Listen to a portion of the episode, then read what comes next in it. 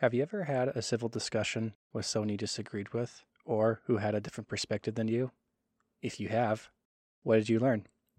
Here on the Moderate Review, we try to have these kinds of discussions. So, let's talk.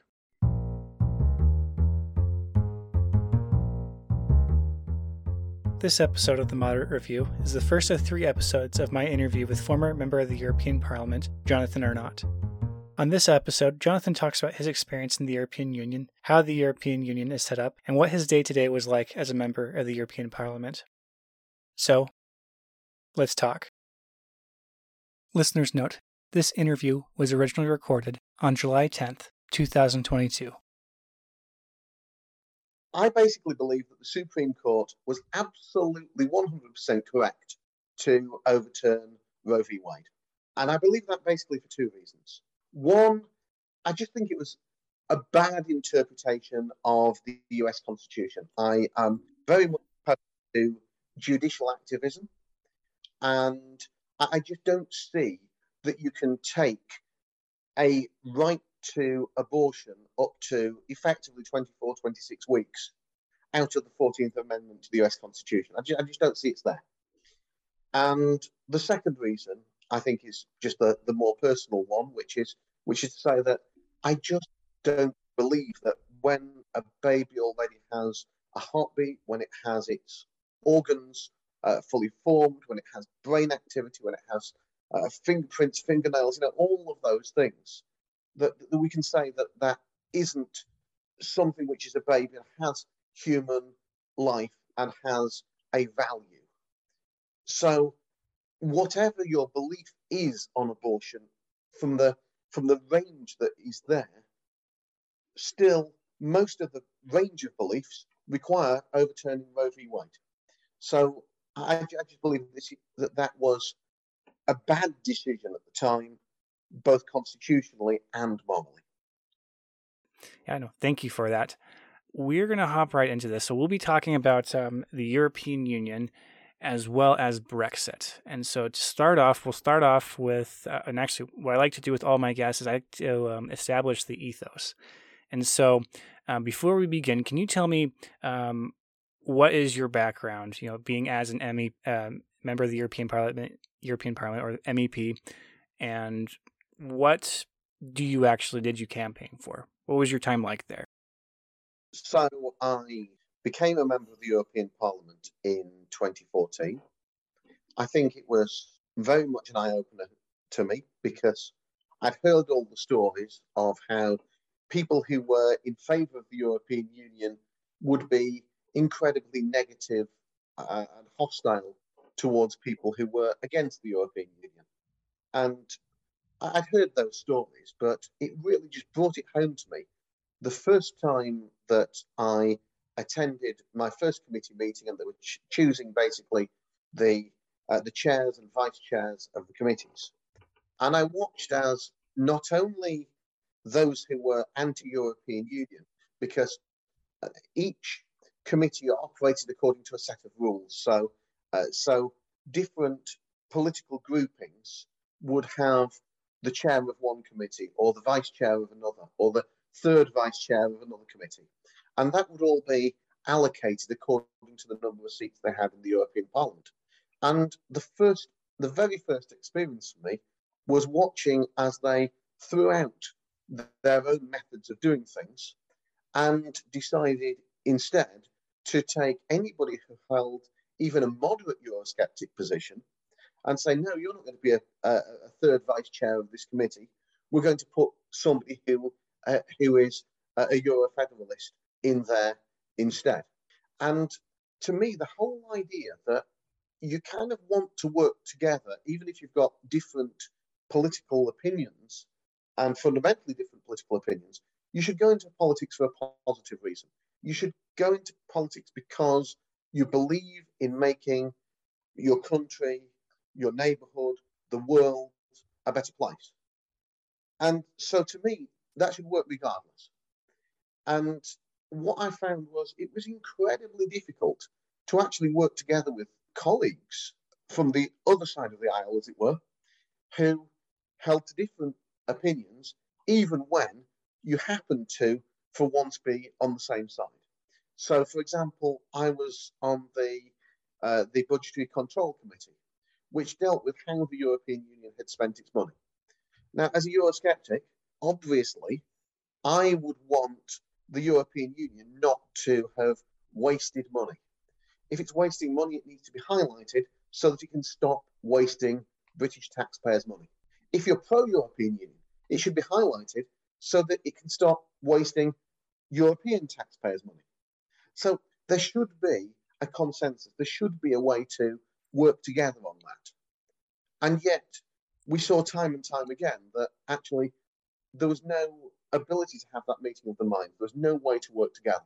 So, yes, I'd already gone into the European Parliament believing that the European Union project was one which was bad for the United Kingdom. But that view really cemented within the first couple of months of being there. And so I became much, I'd always been sure that I wanted Britain to leave the European Union, but now I saw it up close and personal. And, uh, and so, yes, very much, I was campaigning for Brexit, for Britain's exit from the European Union uh, for quite a long time. And, uh, and certainly from my point of view, rightly so. All right. And so just to back up a little bit, so um, what is a Eurosceptic? And you kind of talked about maybe what's, and also converse on the other side, what is, um, uh, I guess, pro-European as you as you described? So this is one of these things which is on the spectrum. So when I talked about a Euro federalist, I meant basically somebody who believes that we should have, in a sense, a United States of Europe so that each nation within the European Union should have possibly fewer rights than each state within the United States of America. That the main overarching body they believe should be the European Union, and the nation states should just be satellites of it. So, so I'd see a Euro federalist as somebody who's trying to build that supranational federal state. Hmm. I would see somebody who's pro European Union as being somebody who accepted the status quo and maybe wanted it to go a little bit further.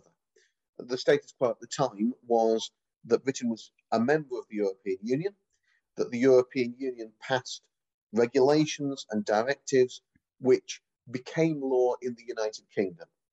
And without getting too much bogged down in the technical details yet, effectively the principle was that European Union law overrode UK law, overrode French law, overrode German law, overrode the laws of any of the 28 member states of the European Union at that time. And so someone who is pro-European Union agreed with that, that framework and put more competencies, more powers to be transferred from the member states up to the European Union. Somebody who's a Eurosceptic, now that could be a very, very broad term because that could refer to somebody who thought that the process of EU enlargement, the process of EU integration, the treaties had just gone too far and they wanted to roll it back slightly. Or it could refer to somebody who believed that the whole European Union project was unsalvageable and that the entire thing could be disintegrated. Uh, so you, have got this, this spectrum of opinion. And I suppose where I found myself on that spectrum was to say, well, I don't believe that this is in the United Kingdom's interest to be a member of the European Union, but actually I don't have an opinion on whether France or Slovakia or Sweden should be a member of the European Union. That's their decision as sovereign nations for them to take, and there might well be different considerations which apply. Hmm. That there is a certain there is a there's a, this argument that's made that, the, that there's almost this sense of exceptionalism going on. I don't think that's what it's what it is. I, I genuinely believe that there are substantive differences with the British legal system to the continental European legal systems, with the way that we do our trade to where the European Union uh, generally does its trade. Um, there are so many substantive differences that actually it would be perfectly reasonable for somebody to conclude that, for example, the United Kingdom should should leave the European Union, uh, but that, for example, Luxembourg would be better off staying in. So it's perfectly reasonable that people might have a different view for different countries as to what's right. And so my view was the UK should leave, but I don't feel some need to tell other countries that they should dismantle the entire project. That's a that's a decision for other countries to take. Is it in their interests to be a member of the European Union, or is it not? That that's none of my business. So that's basically where I stood on that spectrum. Okay, yeah, that definitely sounds a bit more very kind of libertarian or not libertarian, um, very more moderate, more of like you know this ain't working for us, but if it's working for y'all, you you go ahead and do it. So, I yeah, I definitely I can respect that. When when it comes to that that argument, I suppose that this is where my political philosophy comes from. I take a view that on any issue, I start off from the libertarian perspective with a small L. So I ask the question does the government really need to get involved in this? And then there are some times when that should be overridden. There are some times when, yes, there is an overwhelming case why the government should get involved. And so that's why I describe myself as small L libertarian rather than capital L libertarian. Because sometimes the answer is yes, actually, there is an overwhelming case for government. And at that point, I, I wouldn't argue. But you start off with the question does this really need the state to be intervening in individual citizens' daily lives? Be prepared to listen, be prepared to be overruled. But that, that's basically my fundamental philosophy. Okay. All right. Well, thank you. Yeah, no, I definitely agree. I think that's very, very sensible too. So, all right. And so the next point that we'll be getting into is uh, well, uh, most of my uh, American colleagues don't know what the European Union is or and I even says I don't, I don't even know how it really how it functions. But what exactly is the European Union? That is such a simple question and such a difficult one to answer because it is so complex to explain, and it's one of those things which I could spend a couple of hours explaining it, and you still wouldn't have all the nuances. So, at its most basic, the European Union is a collection of 27 now, it was 28 before Brexit, 27 nations which decided to, over a period of time, group together and form a political and economic union. And so that means that probably on the on the more basic side of things that they agree common standards for goods and services so that if somebody sells something from one member state of the European Union to another member state, then they're doing so with a level playing field. And that sort of that reason, that idea of having this, uh, what was called the common market back in the day before I was born, sort of made a, made a certain degree of sense. The idea that you'd get this frictionless trade between countries would be quite useful. What perhaps becomes a little bit more difficult is when any free trade agreement negotiated, it cannot now be negotiated by the members of the European Union, but has to be negotiated by the European Union as a whole.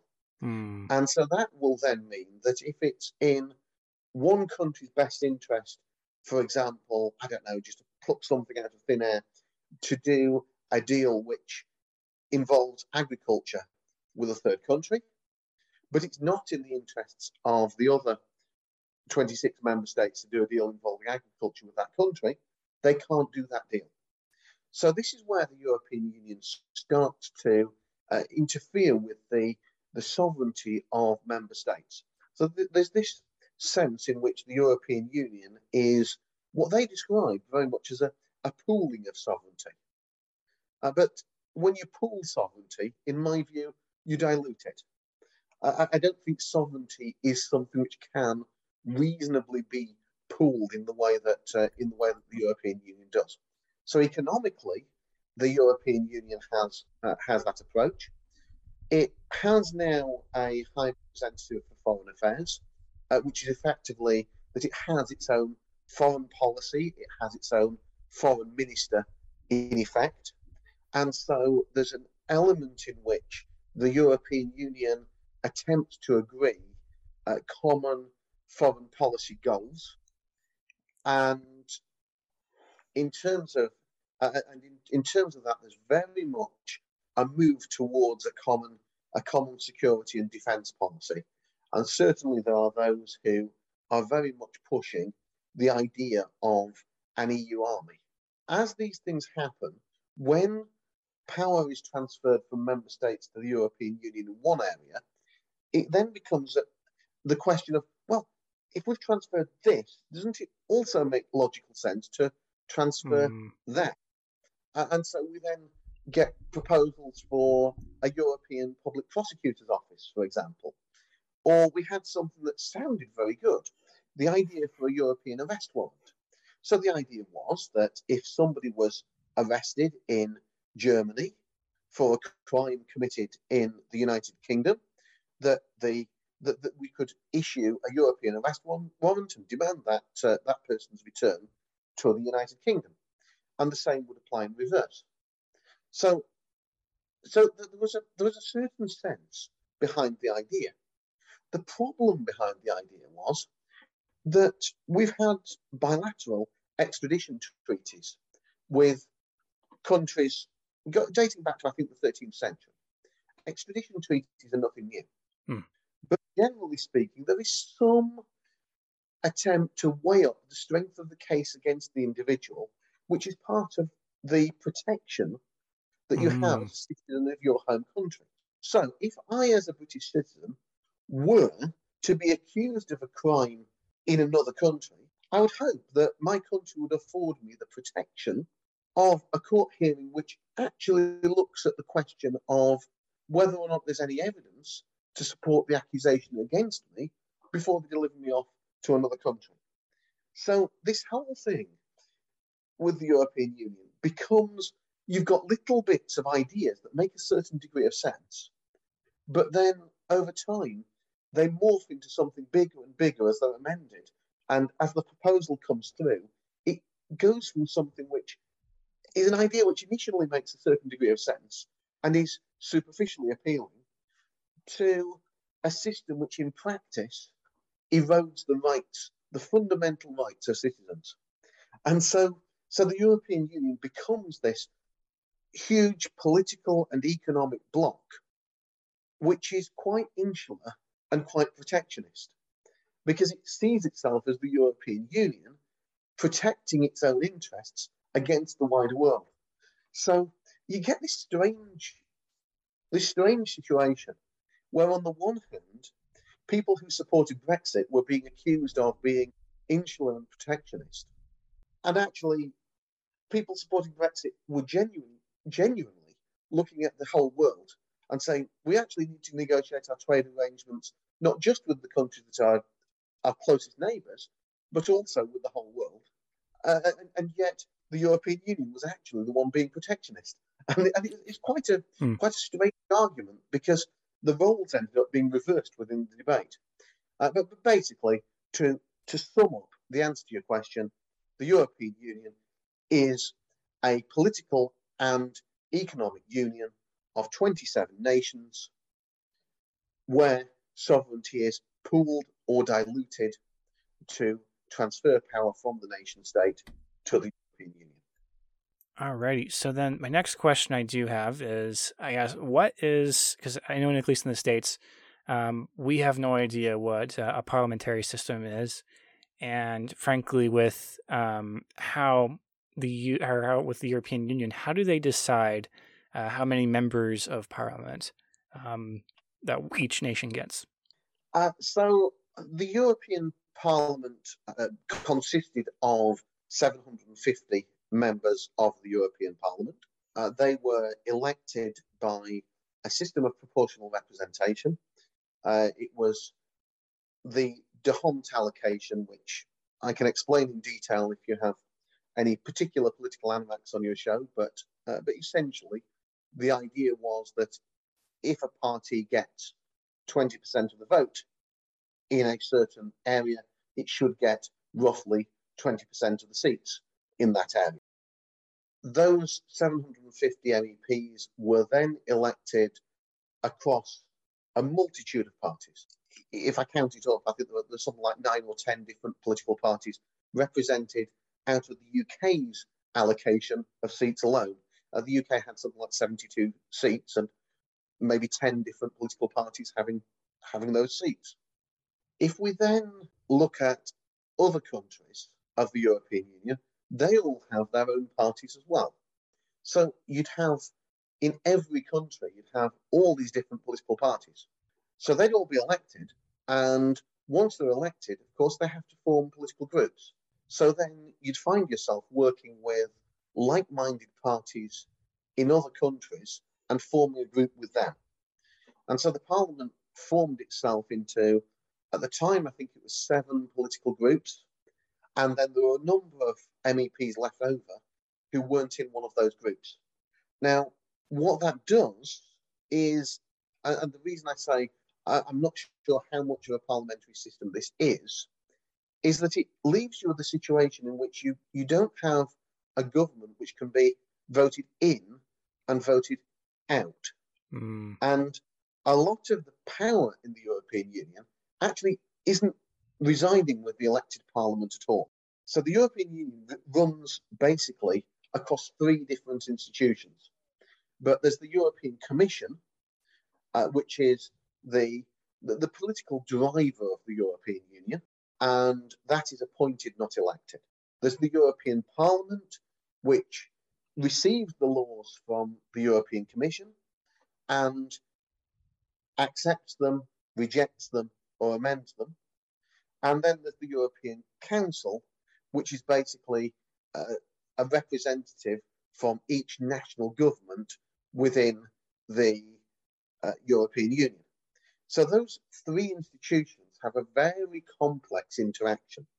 So if you look at the European Parliament, you're really only looking at one third of the picture. The whole thing is incredibly complex. And there was a famous question, I think it was uh, the left winger actually, uh, Tony Benn, and he was he was a, a socialist, but he was one who truly believed in his principles. And he was anti European Union right through his career. And he basically said that he had tests for democracy.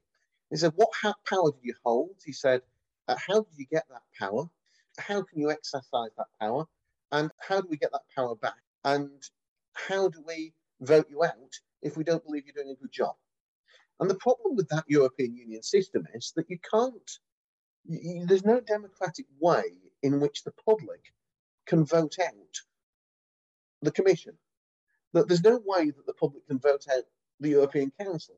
And even with the European Parliament, it's incredibly difficult because there's over 100 political parties represented in that 750 seats. So this is why I said at the start, somewhat jokingly, I'm not entirely sure this is a parliamentary system that we're discussing. And so what as a as you were a member of the European Parliament, um, what was your day to day as an MEP? That again is incredibly varied. Out of each month, there was one week which was devoted to Strasbourg, and that was the culmination of the month's work effectively. There would be the parliamentary debates, there would be the parliamentary votes. You'd often have to vote over a thousand times in a single week in Strasbourg. So those were very intense and very much to do with trying to understand a huge amount of legislation all at the same time. There would then be one week in the month which was designated as a constituency week, and that constituency week would be the time that you're supposed to spend back in your constituency, so in my case in Northeast England, and representing the people who live there. Then the other two weeks in the month generally were in Brussels, and that was the committees. On your particular committee, you would be scrutinising that legislation in a lot greater de- detail than you would if uh, if it's someone else's committee. So when it comes to Strasbourg, you kind of already know the nuances of the legislation that's gone through your committee. you just don't know the nuances of the legislation on the other 19 committees or whatever it was. So it was very varied.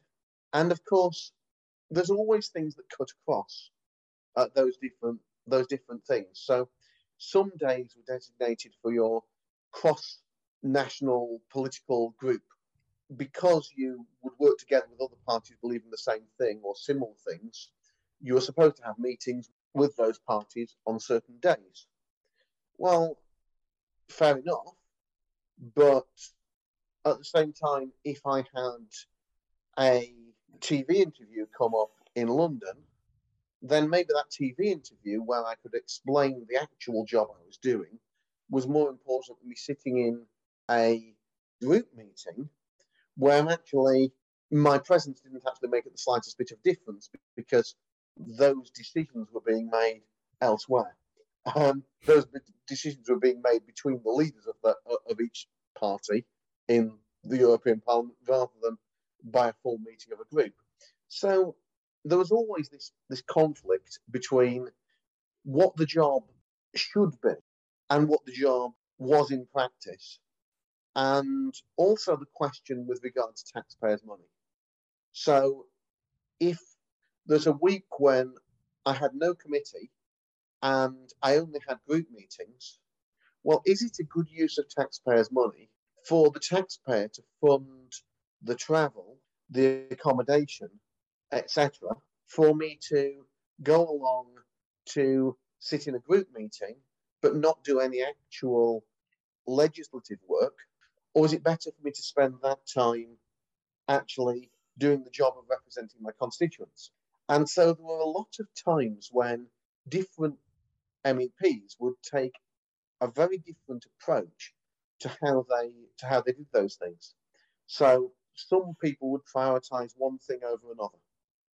And I think that's just the nature of the European Union system and a question of what can you achieve with your time. And time management was always something that was very much on my mind. Gotcha. I know that must have been. I'm pretty sure maybe a little, little stressful trying to figure that out. Like, what's what's best? Uh, I guess how to best balance your time out. Uh, either sit in this meeting or not. You know. And so I, oh man, don't. Yeah, man. Often I'd come to a different conclusion to some of my colleagues, and it, it was interesting. Somebody could be in the same party, and they would prioritize different things very much differently to me. Some of them would go to absolutely every single committee meeting and every single group meeting. Some of them would barely bother with their own committees and say, well, my job is to represent people in the UK and I can't make a difference on this committee because I'm going to be outvoted every time. And I was somewhere between the two. You know, I think it's important to, to do the job of the committees, but, you know, so there's this spectrum with, with everything. That's why there aren't any simple answers to, to these questions. This concludes this episode of the Moderate Review. Please join us next time where Jonathan talks about why a country would or would not want to join the European Union and why the UK decided to leave. Until next time, I'm your host, Jack Taggart. The views expressed in the Moderate Review are solely of the individuals participating and not necessarily of the organizations they are affiliated with. If you enjoyed what you've heard, please tell your friends and please follow us on Twitter at tmodrev. That is the letter T, mod, rev, one word. Until next time, I'm your host, Jack Taggart.